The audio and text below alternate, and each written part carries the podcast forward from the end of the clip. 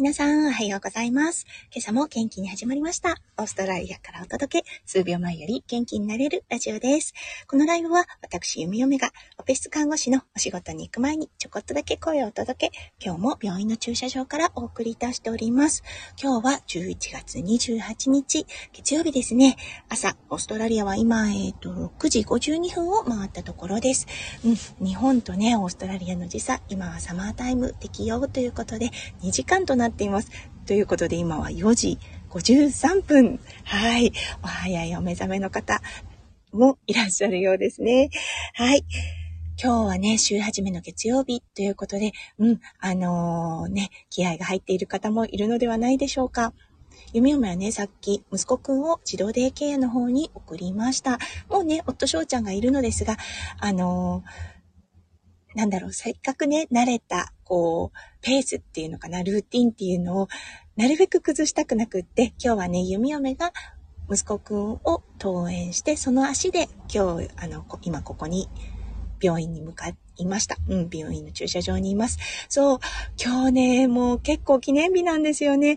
あの、初めてですね、息子くんがお手振りをして、バイバイと言ってくれました。いつもはね、涙をこらえながらとかね、ギャン泣きとかね、パニック状態の泣き方もありました。そう、その度にね、胸が引き裂かれるような思いで、あの、別れを告げていたのですが、今日はもうなんと、うん、あの、手を振って4時に迎えに来てね、という一言ね、添えてバイバイをしてくれました。もう、これは、ね、マイルストーンっていうのかな？ああ、本当に成長したなと思います。そう、こうやってね、できることがどんどん増えていって、いろんな環境に慣れていって、そしてね、あの、自分自身の感情コントロールっていうのもしていくんだなと思うとね、もうちょっと感無量な状態でした。はい。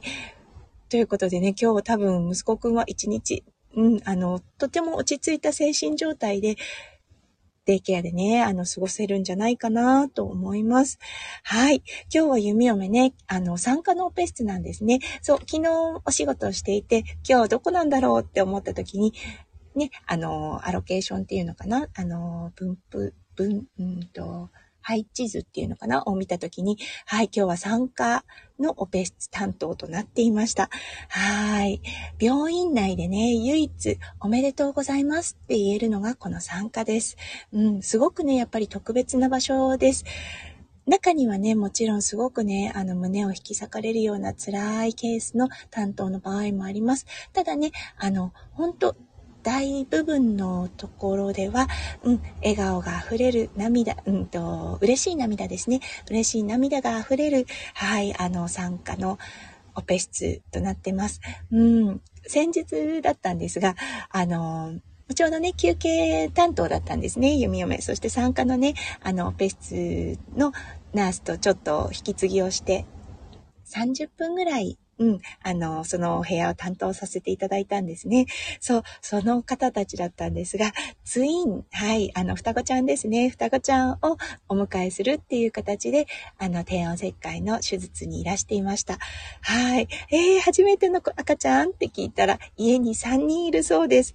5歳、3歳、2歳、そしてね、今度、今回ツインちゃんが、ということで、うわーって思ったんです。すごいなーって思ったんですね。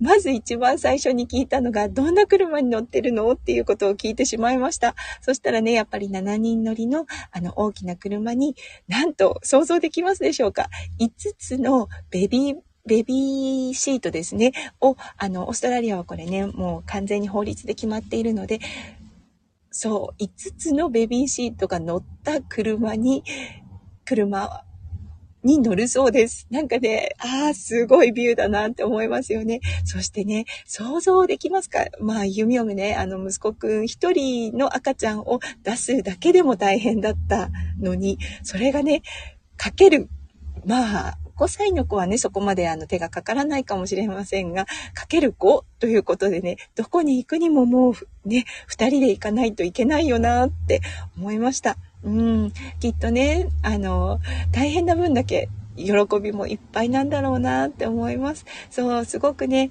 あの、終始ね、ニコニコしていた奥様と、はい、旦那様でした。なんかね、あの、本当いるだけで、そこにいるだけで心がね、ほっとしてしまうような弓嫁となってます。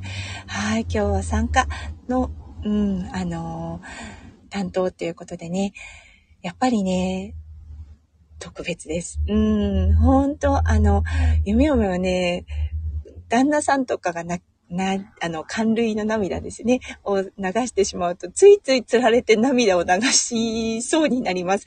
な、なるべくね、抑えるようにはしていますが、どうしてもね、なんかこう、込み上げてくるものっていうのかな、ありますね。うん。奥さん、あのね、本当にね、面白いというかね、すごい変化が感じ取れる、あの、病、あの、オペ室なんですね。うん。あの、通常ですと、局部麻酔、下半身麻酔をしたような状態でやるので、はい、あの、奥様も、奥様というかね、あの、お母さんになる方も、そしてね、パートナーの方も、起きている状態での赤ちゃんをお迎えするんですね。はい。そしてね、すごくね、不安な方も中にはいらっしゃいます。不安なお母さんになる方ですね。うん。あの、軸がね、自分自身に向いている。そう、あの、何かあったら怖い、痛かったら嫌だっていうような軸が、がね、自分方向に向いている方がね、赤ちゃんが生まれた瞬間ですね、もう本当にお母さんの顔になるんですよね。もう今までね、ふあった不安、そう、あの、その低温切開に対する不安だったりとかが全く消え去って一気にお母さんの顔になります。それを見たとき、見るときにね、もうなんか、わあ、すごいなって思うんですよね。うん。これはね、もう本当に、オペ室に入れて、そしてね、この特別な時に立ち会わせていただけるっていう、あの、特権だなって思います。すごいなこんなにも表情が変わるんだって思います。そしてね、やっぱりあの、もちろんね、患者さんの安全が第一とはなりますが、思い出をしっかり残してあげたいと思うので、うん、あの、先生がね、落ち着いた状態であれば、もうね、弓嫁はカメラマンになります。もうね、その一瞬一瞬表情の変化だったりとかを逃さないようにね、しっかりね、写真に収めておきたいなって思います。そう。だからね、あの、まあ、夢嫁だけには限れ、限らないんですが、参加のベスト担当の麻酔看護師はもう本当にね、あの、めちゃめちゃ写真を撮ります。そう、カメラマンになりますね、やっぱり。はい。そうですね。ということで今日は、うん、参加のお話ということをさせていただきました。はい。ねえ、これか、今日はね、3組の、あの、帝王切開の方に入らせていただきます。はい。今日の先生だったんですが、すごくね、あの、うーん、細かい先生です。でもね、参加においてはこの細かい先生っていうのすごくね、いいんですよね。確かに、ちょっとね、件一件のケース、あの、時間がかかります。手もかかります。そしてね、弓嫁は常にちょっと小走り状態な感じにはなります。だけど、あの、安全、すごく安全です。そう、あの、万全を期した状態で、手汗会に挑むっていう感じでね、そのね、うん、あの本当ね、こう、急変すると、すごくね、容体が悪くなるのが酸化なんですね。ほとんど起こらないです。うん、だけど起こりうる可能性はあるんですね。だから、あの、こういうね、ちょっと細かい先生っていうのがすごく合っていると思います。はい。今日はね、あの、うん、これからちょっと気合を入れて、あの、その先生のセットアップっていうんですかね。もうその先生がする、うん、ちっちゃな細々としたものがお部屋にね、置いてある状態だと、はい、その先生満足しますので、その一日がね、すごくね、落ち着いた状態となります。はい、ということで今日はね、読み読め参加のお話をさせていただきました。たくさんのね、笑顔がこぼれる今日一日になると思います。皆さんもね、一週間キラキラがいっぱいいっぱい詰まった素敵な素敵なものになりますよう、弓嫁心からお祈りいたしております。はい、それではアーカイブで聞いてくださった方、本当にいつもありがとうございます。皆さんの一週間が本当素敵な一週間になりますように。それでは行ってきます。そして行ってらっしゃい。じゃあね、バイバーイ。